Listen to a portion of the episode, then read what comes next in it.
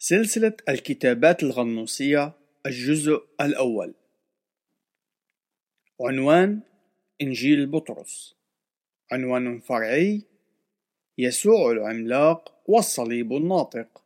دراسة في الإنجيل كما دونه بطرس. دراسة للدكتور ستيفن بويس. مقدمة في العام 1886 تم العثور على إنجيل بطرس من قبل عالم الآثار الفرنسي أوربان بوريان وذلك في مدينة أخميم المصرية. يتموضع هذا المكان في نطاق عشرة أميال من نجع حمادي الذي تحول بعد ذلك التاريخ بنحو ستين عام إلى مكان اكتشاف أكبر مجموعة وثائق غير قانونية، أي أنها لا تنتمي إلى الأسفار الكنسية أو المقننة. تم تأريخ المخطوطات إلى الفترة التي ترجع إلى القرنين الثامن والتاسع، وذلك بناء على شكل الكتابة المستخدمة. تم العثور على المخطوطات أثناء عملية التنقيب وقد كانت مدفونة في قبر مع راهب مصري. يختلف العلماء حول ما إذا كانت المخطوطات قد دفنت في ذات الوقت مع راهب أو أنها وضعت في القبر في وقت لاحق. إن تحليل الخط الذي تم استخدامه في المخطوطة يظهر أن عمر المخطوطة هو أحدث من عمر المقبرة.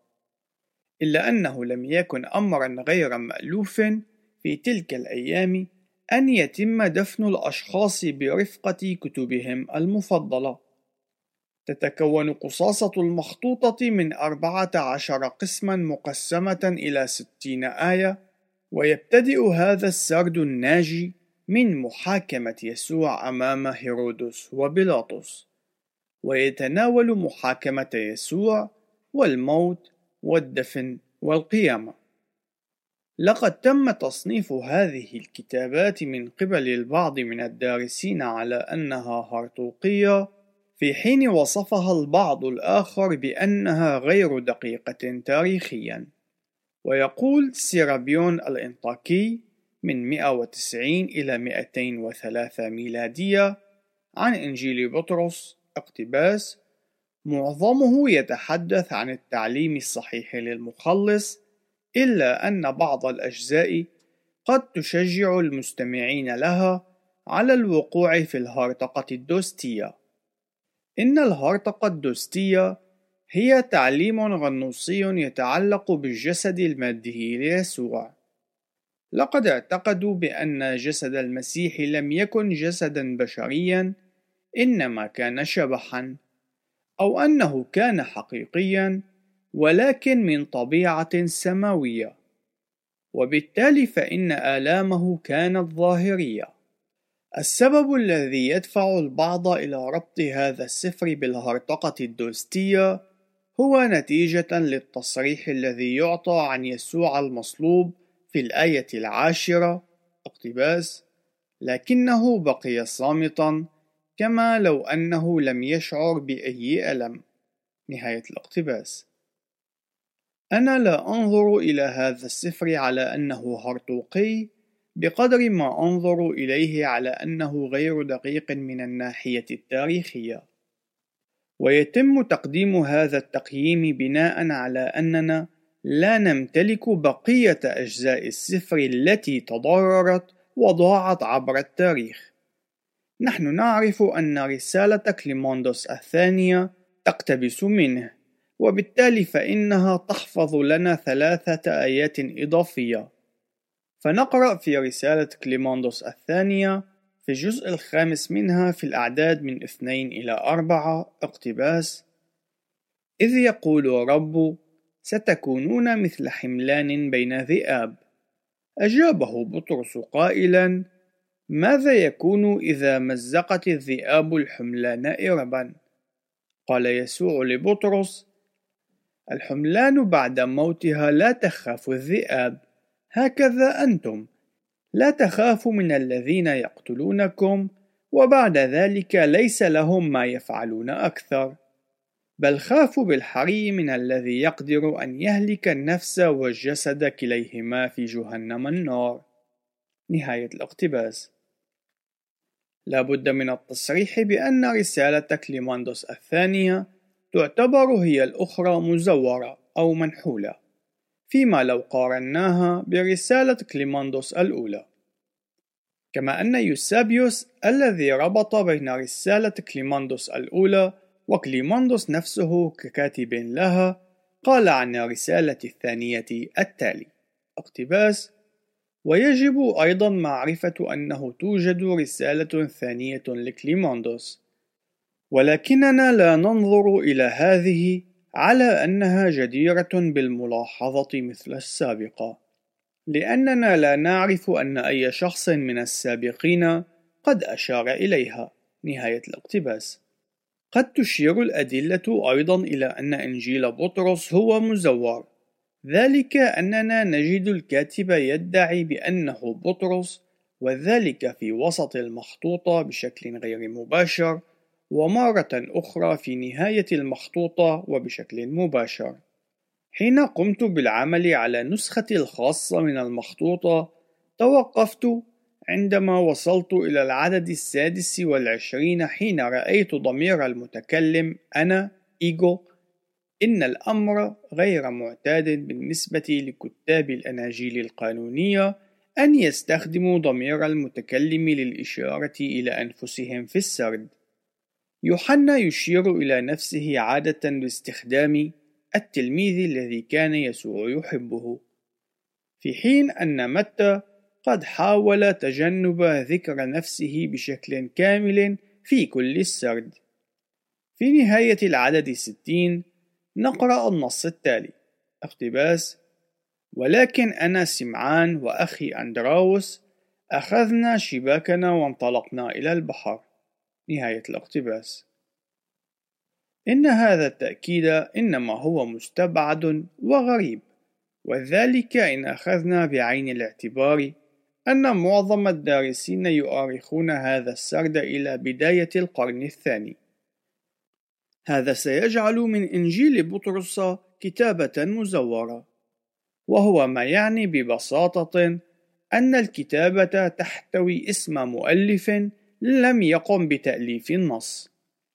يؤرخ بارت إيرمان النص إلى بدايات القرن الثاني ويعتقد أنه قد تم جمعه بناء على التقليد الشفهي المتناقل عن يسوع.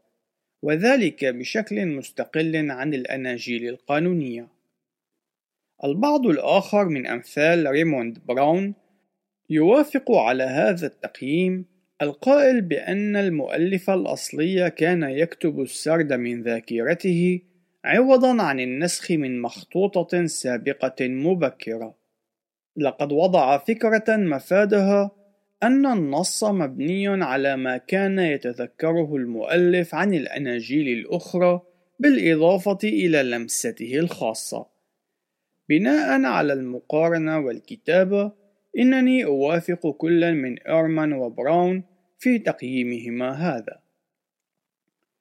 عنوان: الاختلافات عن الأناجيل القانونية. إن إحدى السمات البارزة في إنجيل بطرس هي كم الملامة الذي يتم إلقاؤه على اليهود في صلب المسيح.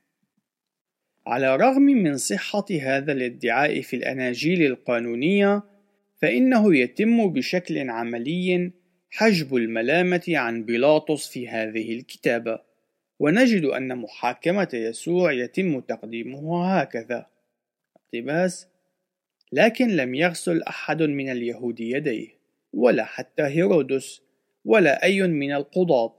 وبما أنهم لم يشاءوا أن يغسلوا أيديهم قام بيلاطس. ومن ثم أمر هيرودس الملك أن يتم اقتياد الرب بعيدا قائلا لهم ما أمرتكم أن تفعلوا اذهبوا فعلوه. نهاية الاقتباس. لقد غسل بيلاطس يديه من الأمر ولكن لا هيرودس ولا القضاة ولا أحد من اليهود أراد أن يفعل ذلك. في الحقيقة إن هيرودس قد أعطى الأمر بالإعدام في هذا السرد وليس بيلاطس قارن هذا مع ما يرد في مرقس في الإصحاح الخامس عشر في الآية الخامسة عشر. يمكن أن تتم ملاحظة هذه الملامة نحو اليهود بشكل متسق خلال النص.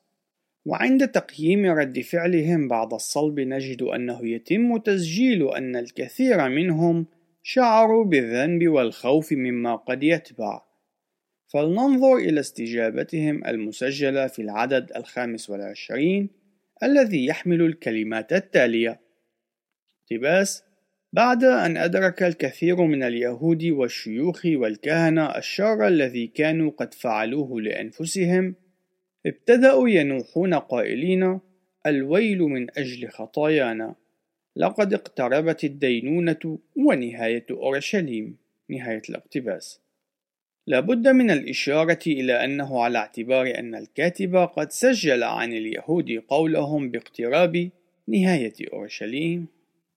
فإن هذه قد تكون نقطة قيمة للإشارة إلى دمار مدينة أورشليم الذي وقع في العام سبعين ميلادية. إنه من الممكن للكاتب أن ينظر إلى الخراب ويربطه مع خطايا اليهود في صلب ابن الله. قد يكون هذا الأمر تلميحا إلى أن الإنجيل قد كتب بعد العام سبعين ميلادية وليس قبله. وهو الأمر الذي يدحض نظرية جون كروسان التي تقول بأن إنجيل بطرس هو أول السرديات الإنجيلية. الاختلاف القيم الثاني هو أن يوسف، وهنا يفترض أن يكون يوسف الذي من أرامة، قد طلب جثمان يسوع قبل الصلب. لاحظ كيف ينقل لنا إنجيل بطرس هذا السرد في العدد الثالث. اقتباس: وكان يوسف واقفا هناك. هو كان صديقا لبيلاطس ولرب. لمعرفته أنهم كانوا مزمعين أن يصلبوه تقدم إلى بيلاطس سائلا إياه من أجل جسد الرب ليدفنه. نهاية الاقتباس. إن هذا يختلف عن السرد الذي يقدمه يوحنا والذي يقول لنا أن يوسف قد أتى إلى بيلاطس بعد أن أعلن موت يسوع. انظر يوحنا في الإصحاح التاسع عشر في الآيات الثالثة والثلاثين وحتى الثامنة والثلاثين. بالإضافة إلى هذا الاختلاف نجد أن إنجيل بطرس يصرح بأن بيلاطس قد طلب إذن هيرودس لكي يعطي يوسف الجسد. هذا الأمر أيضا سيعفي بيلاطس من أي مسؤولية مرتبطة بهذا الإعدام. لاحظ التصريح الوارد في العددين الرابع والخامس. اقتباس أرسل بيلاطس إلى هيرودس سائلا إياه من أجل الجسد. وقال هيرودس أيها الأخ بيلاطس حتى لو لم يطالب به أي شخص كنا نحن لنقوم بدفنه وذلك لأن السبت قد اقترب لأنه مكتوب في الناموس لا تغرب الشمس عن أي شخص قد أعدم. نهاية الاقتباس. اختلاف كبير آخر في إنجيل بطرس هو في شهادة أحد المجرمين على الصليب. إن هذا السرد يتوافق مع السرديات القانونية في أن يسوع قد صلب بين مجرمين إلا أن الحوار الذي دار على الصليب مختلف اختلافا جذريا. في السرد القانوني للوقا نجد أن أحد المجرمين قد انتهر الآخر لأنه كان يحقر المسيح. وعلى الرغم من أن كلا من متى وماركوس يسجلان وجود المجرمين فإن لوقا هو الوحيد الذي سجل وجود حوار كلامي بينهم. إن هذا الأمر فريد في إنجيل بطرس لأنه لا يتبع سرد الأحداث الذي يدونه لوقا في الكثير من الأحيان. لا يمكن أن يتم احتساب هذا الاتصال النادر بين السردين نوعا من التنسيق. وذلك لأن واحدهما يناقض الآخر عوضا عن تكميله. في الحقيقة إن المجرم في سرد إنجيل بطرس لا يوبخ المجرم الآخر إنما يقوم بتوبيخ رؤساء المئات وجمهور الشعب. لاحظ ما يتم تسجيله في العددين الثالث عشر والرابع عشر. اقتباس ثم وبخهم أحد المجرمين قائلا نحن نعذب لأجل شرور عملناها لكن هذا الإنسان الذي أصبح مخلصا للبشر ما هو الشر الذي فعله ضدكم؟ فحنقوا عليه وطلبوا ألا تكسر رجليه لكي يموت بعذابات كثيرة. نهاية الاقتباس. ليس من الواضح من خلال القواعد اللغوية من كان الشخص الذي أشار إليه رؤساء المئات حين طالبوا بألا تكسر رجليه. البعض قد يقول أنهم يشيرون إلى يسوع والبعض الآخر يقول أنهم يشيرون إلى المجرم لأنه قد وبخهم على قرارهم الشرير في صلب المخلص. قد يكون المعنى الأكثر وضوحا من السياق النصي أن الإشارة هي إلى المجرم وذلك لأنه قد أثار غضبهم. ولكن من الممكن أيضا أن ما حدث قد أثار حنقهم بشكل أكبر ضد يسوع لأن المجرم قد دعاه مخلص البشر. يوجد تسجيل واحد في إنجيل بطرس لكلمات يسوع على الصليب وهذا الاختلاف هو أحد الاختلافات الشديدة الأهمية في مجمل المخطوطة. ينقل لنا العدد التاسع عشر أنه في وسط الظلمة صرخ يسوع اقتباس يا قوتي يا قوتي لقد خذلتني ولما قال هذا أخذ. نهاية الاقتباس إن هذا الاختلاف سينتج تغييرا في لاهوت السرد الإنجيلي بأكمله. في متى في الإصحاح السابع والعشرين في الآية السادسة والأربعين نجد تحققا للمزمور الثاني والعشرين للآية الثانية منه. وذلك حين يقاسي الابن من الانفصال عن الآب من خلال حمله للخطيئة. إن المعاناة قد دفعت يسوع ليصرخ اقتباس إلهي إلهي لماذا تركتني؟ نهاية الاقتباس. إلا أن إنجيل بطرس يعلمنا بأن يسوع كان متألما لأن قوته قد أخذت منه. سيبقى بذلك المزمور الثاني والعشرين في الآية الثانية دون تحقق.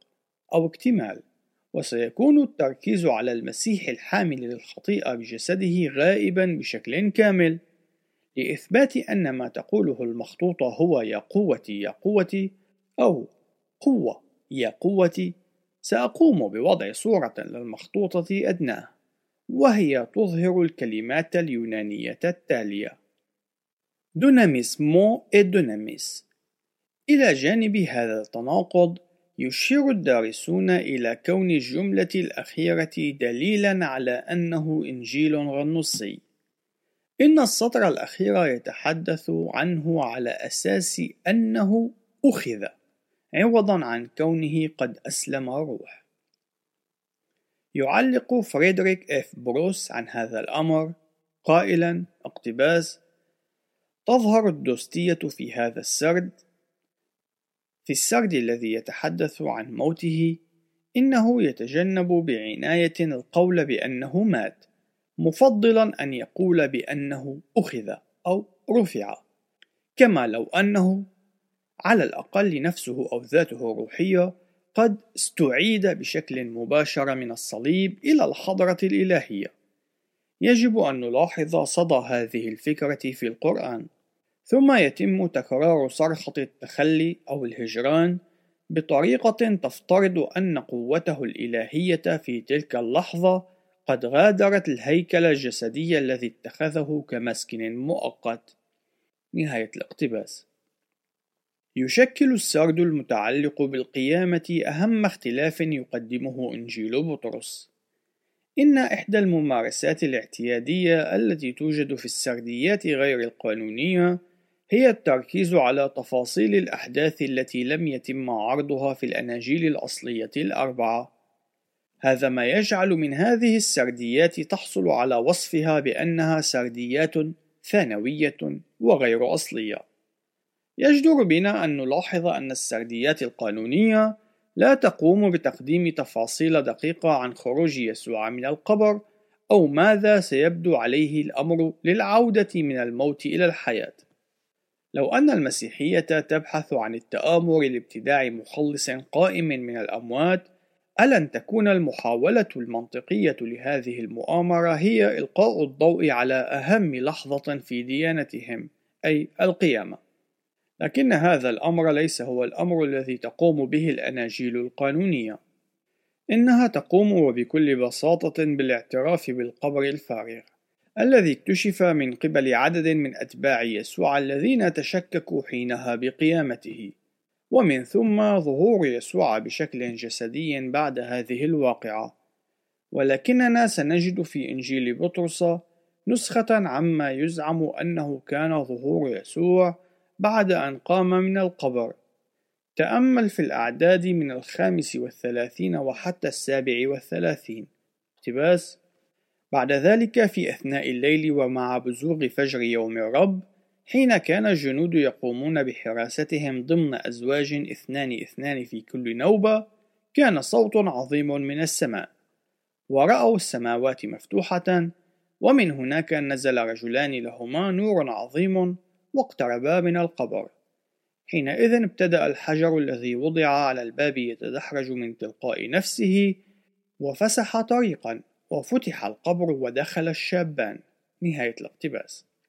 نجد في هذه الآيات أن الحراس قد سمعوا صوتا عظيما من السماء ثم تبعه نزول شابين من السماء وقد كانا يرتديان ملابسا ذات نور.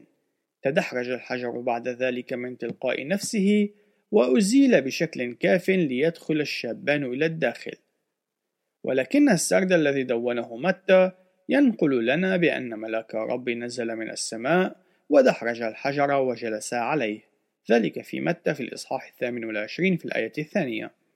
إنجيل بطرس يقول لنا أنه خرج صوت عظيم من السماء في حين أن إنجيل متى يقول لنا أن زلزلة عظيمة قد حدثت. إن الاختلافات الموجودة في هذان السردان مثيرة للقلق. إلا أن السرد الذي يقدمه إنجيل بطرس يتابع في تقديمه لمعلومات عن مظهر يسوع حين خرج من القبر. يصرح سرد إنجيل بطرس في الأعداد من الثامن والثلاثين وحتى الثاني والأربعين بالتالي. اقتباس وعندما رأى الجند ذلك أيقظوا قواد المئات والشيوخ لأنهم كانوا يساعدون في الحراسة أيضا. وحين كانوا يصفون لهم الأشياء التي عاينوها وإذ بهم يرون ثلاثة رجال خارجين من القبر. كان الشابان يساندان الواحد والصليب يتبعهم ووصل رأسا الاثنين إلى السماء ولكن رأس ذاك الذي أخرجاه باليد وصل إلى ما بعد السماء. وسمعوا صوتا من السماء يسأل هل بشرت أولئك راقدين؟ وسمع رد من الصليب يقول نعم. نهاية الاقتباس. نرى في هذا المقطع كيف هرع الجند الذين كانوا يقومون بنوبة الحراسة إلى إيقاظ الشيوخ ليخبروهم عما رأوه في حين أننا نجدهم في السرد الذي نقله متى خائفين ومرتعدين وبأنهم صاروا كأموات. هذا ما يرد في متى في الإصحاح الثامن والعشرين في الآية الرابعة. يوجد أيضا العديد من السمات الموجودة في هذا السرد والتي تختلف في تفاصيلها. على سبيل المثال وجود بعض الشيوخ الذين كانوا ساهرين عند القبر. ذكر اسم قائد المئة وسوى ذلك. المشهد الذي يليه يصف كيف أنه أثناء محاولة وصف الحراس لما كانوا قد رأوه على الشيوخ وقادة المئات خرج ثلاثة رجال من القبر. إن الوصف يقول بوجود شابين يساعدان الواحد أي يسوع مع صليب يتبعهم. إن لم يكن الأمر غريبا بما فيه الكفاية حتى هذه اللحظة فإن رأسي الشابين كانا قد وصلا إلى السماء والوصف التالي يتحدث عن رأس الرب الذي وصل إلى ما بعد السماء. إذا لدينا يسوع العملاق خارج من القبر يساعده شابان ويتبعهم صليب. وفي المشهد التالي يقال لنا بأن صوتا سمع من السماء يطرح سؤالا ولا يعلمنا إنجيل بطرس عن صاحب الصوت ولكننا نعلم أنه قد سمع من جميع الحاضرين كان السؤال المطروح هو هل بشرت راقدين؟ لم يرد هذا السؤال في أي من الأناجيل القانونية وكذلك هو الحال بالنسبة لوصف يسوع العملاق إن السمة الأكثر إثارة للقلق في هذا السرد هي أن من أجاب على السؤال لم يكن إنسانا أو ملاكا إنما كان الصليب هو الذي تكلم وأجاب نعم. يمكننا إذا أن نرى كيف أن السمات التي تميز هذا السفر هي ظهور يسوع العملاق والصليب الناطق. الفارق الأخير الذي أود الحديث عنه هو ما حدث عند القيامة. لا نجد ظهورات في أورشليم سواء كان لمريم المجدلية أو بطرس أو أي من الرسل. الأمر الواضح هو أنه لا يوجد أي شخص قد رأى يسوع القائم من بين الأموات ولم يوجد أي شخص قد اختبر الغبطة الناجمة عن القيامة التي نجدها في إنجيلي لوقا ويوحنا. ويفترض أن التلاميذ قد استعادوا إيمانهم بعد عدة أسابيع في الجليل وليس في أورشليم. لاحظ كيف أنهى إنجيل بطرس السرد في الأعداد من السابع والخمسين وحتى الستين. اقتباس وكانت النسوة خائفات وهربن وكان ذلك آخر أيام عيد الفطير وكان العديد من الأشخاص في الخارج عائدين إلى منازلهم إذ أن العيد قد شارف على الانتهاء. لكن نحن تلاميذ رب الاثني عشر تابعنا في النوح والبكاء وكل واحد منا قد حزن نتيجة لما كان قد حدث وعاد إلى منزله. ولكن أنا سمعان وأخي أندراوس أخذنا شباكنا وانطلقنا إلى البحر وهناك كان لاوي ابن حلفة الذي رب وهنا ينتهي النص. يوجد عدة أشياء يجب ملاحظتها في هذا السرد أولا يوجد رد فعل مشابه لكون النساء قد غادرن مرتعدات بعد تلقيهن لنبأ قيامة يسوع كما هو مسجل في مرقس في الإصحاح السادس عشر في الآية الثامنة أما الأمر الثاني الذي يجب ملاحظته فهو سيغير من مسار السرد نجد بعدما سبق أن الجميع يعودون إلى بيوتهم تعساء محزونين حتى أن التلاميذ جميعهم قد عادوا كل واحد إلى بيته في حالة من الإحباط. ثالثا إن الكاتب يعلن عن نفسه بأنه بطرس وذلك في العدد ستون. يوجد عامل مثير للاهتمام وهو أنه قد قام باحتساب اثني عشر تلميذا. وكل من هؤلاء قد ذهب إلى بيته حزينا مكتئبا. إن هذا العدد يبدو أكبر من اللازم وذلك نظرا لحقيقة كون يهوذا الإسخريوطي قد شنق نفسه قبل أن تحدث واقعة الصلب. من المفهوم أن تتم الإشارة إلى المجموعة ككل باسم الاثني عشر. كما حدث في رسالة كورنثوس الأولى في الإصحاح الخامس عشر في الآية الخامسة. ولكن هنا في هذا السرد يبدو أن الكلمات تحمل أكثر من ذلك المعنى وذلك عند الأخذ بعين الاعتبار التصريح التالي اقتباس وكل واحد منا عاد إلى منزله. نهاية الاقتباس. لسنا متأكدين مما كان الكاتب على وشك أن يقوله عن لاوي أي متى أو ما إذا كانوا قد رأوا بشكل مطلق أي ظهور جسدي ليسوع.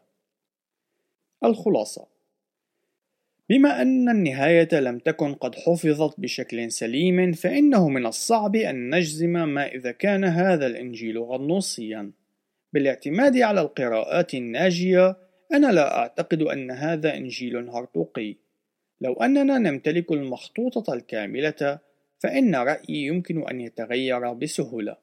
ومع ذلك فإن الأمر الواضح هو أن هذا العمل ليس موحى به فهو يحتوي على العديد من الأخطاء. إنه لا يمتلك المؤهلات المطلوبة للنموذج ذو المصادقة الذاتية للأسفار القانونية. أولا إنه لا يأتي من الرسل. إذ أنه لا يمكن أن يتم تتبعه إلى بطرس نفسه ومن الواضح أنه منسوب زورا إليه. ونحن نعرف من خلال بابياس بأن بطرس كان من وقف وراء إنجيل مرقس.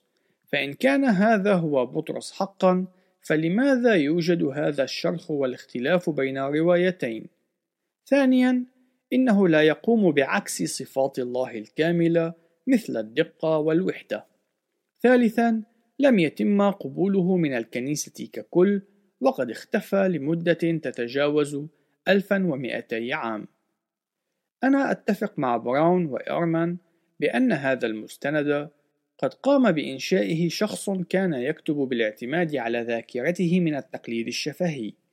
من المؤكد أن الناسخ أو الكاتب لم يقم بإظهار أي استهتار أو ازدراء بالرب في تسجيل النص اليوناني، وخلال السرد بمجمله نجد أن الرب والله قد تم تقديمهما من خلال الأسماء المقدسة نومينا ساكرا. إن النساخ يقومون بهذا الأمر من منطلق الاحترام للأسماء المقدسة. إليكم مثال عن النومينا ساكرا أي الأسماء المقدسة في النص. إن النومينا ساكرا أو الاسم المقدس الرب هو الكلمة اليونانية كوريوس ويتم كتابة الحرفين الأول والأخير مع رسم خط فوقهما كما هو مشار إليه في الرسم أعلاه تجدر الإشارة إلى أنه لا يوجد في إنجيل بطرس أي موضع يقدم اسم يسوع أو المسيح وذلك في المخطوطة الناجية. إنه يشير إليه دوما باستخدام رب أو ابن رب. إلا أنه قد دعي يسوع في الاقتباس الموجود في رسالة أكليماندوس الثانية ولكن لا يوجد أي مخطوطة ناجية لتدعم هذه المعلومات قد يتساءل أحدهم قائلا لماذا نقوم بدراسة سفر مثل هذا؟ إن كان لا ينتمي إلى الأسفار القانونية فهل يجب علينا أن نقوم بدراسة كتابات كهذه؟ أنا أعتقد أنه يوجد ثلاثة أسباب تقف وراء وجوب دراستنا لهذه الكتابات. أولاً إنها كتابات تاريخية، بغض النظر عن كيفية شعورنا تجاه محتوياتها، إنها تشكل مستندًا قد نجا من الماضي، والله برعايته قد سمح بدراسته. ثانياً، يوجد بعض التفاصيل في هذه الأسفار تعلمنا عن الكثير من العادات والأماكن والميول التي كانت سائدة في تلك الأيام.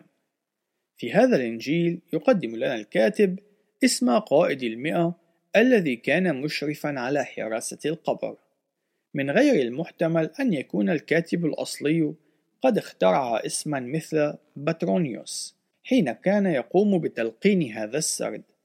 لكننا لا نعرف على وجه اليقين ما إذا كان هذا اسمه حقا لكنه يقدم لنا خيارا للدراسة والتفكير بالموضوع.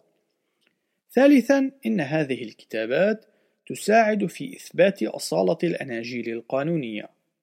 عند مقارنة السرديات الأربعة الأصلية مع السرديات المتعددة وغير القانونية فإن ذلك يظهر حقا مدى هيبة ووحدة كل من مرقس ومتى ولوقا ويوحنا بعضهم مع بعض وذلك على الرغم من امتلاكهم لوجهات نظر مختلفة. يجب أن تدفعنا هذه الكتابات إلى الابتهال والفرح بالأناجيل التي نمتلكها والتي صمدت أمام اختبار الزمن.